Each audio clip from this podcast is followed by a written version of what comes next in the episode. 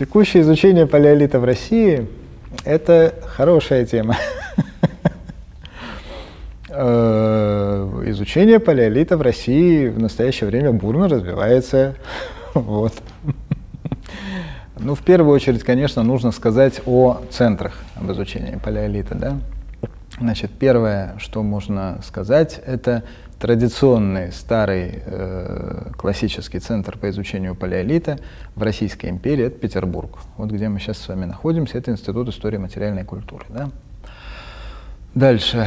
Значит, э, если мы будем говорить о э, территории, ну, сейчас это принято называть СНГ, э, вот, о территории бывшей Российской империи и Советского Союза, безусловно, дополнительные центры в то или иное время возникали в других городах центр был в Петербурге, защищались, так сказать, все в Петербурге в основном, да, но с течением времени возник центр в Москве, в Московском институте археологии.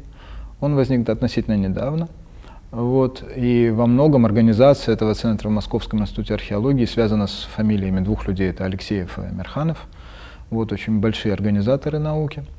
Э, дальше, значит, безусловно, безусловно, это Новосибирск. Огромный институт э, Новосибирский, эм, отделения э, Института археологии.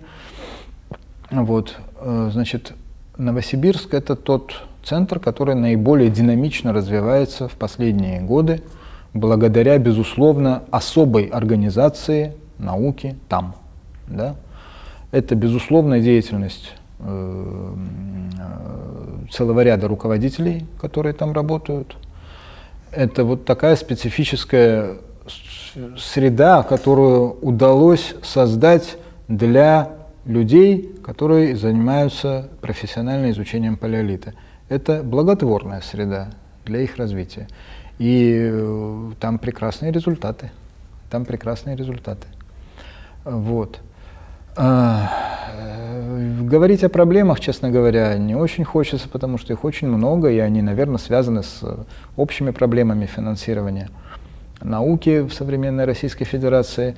Говорить о перспективах, их гигантское количество, с чего начать, это алфавитный список можно составлять, понимаете?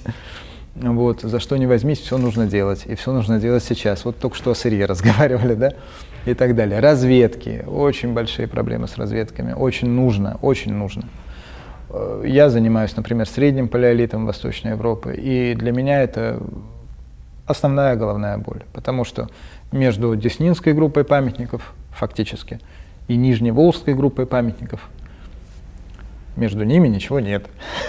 А такого не может быть, понимаете? Вот, это и все. Тут как бы говорить больше не о чем. Вот. Э, соответственно, все это, безусловно, нужно делать. Э, кто будет этим заниматься? У нас считанное количество. Вообще археологов-палеолитчиков, как говорит э, тот же Хизрей Мирханович Мирханов, палеолитчик это товар штучный, да, это расхожее мнение. Ну, вот, и на самом деле нас очень мало. Вот, и, к сожалению, мы не можем объять необъятное.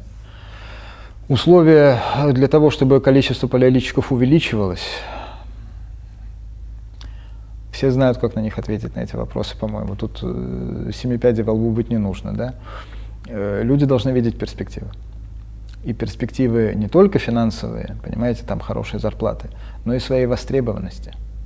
То, что их результаты нужны стране, то, что в нас нуждаются. А когда мы работаем сами для себя, и нам со стороны все говорят, что мы работаем-то сами на себя, понимаете, руки-то опускаются. Да? Наверное, как у любого человека, который чем-то занимается активно и профессионально. Вот. Многому. Это да, на самом деле тема грустная. вот. Но с другой стороны, можно добавить ложку меда в бочку с дегтем. Вот. Это, безусловно, э, прекрасные результаты последних лет. Вот буквально. Я уж не буду говорить про Денисову пещеру, которая просто, ну, кладезь сенсаций. Да, это всем известно, и об этом нужно сделать 20 отдельных сюжетов со всеми специалистами, кто там работает. Вот. Это и хронология Денисовой пещеры, недавние результаты, это антропология Денисовой пещеры, ну, в общем, там много всего.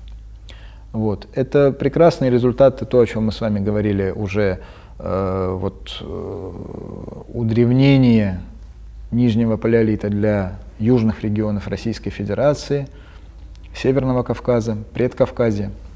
Это тоже очень важное достижение последних лет.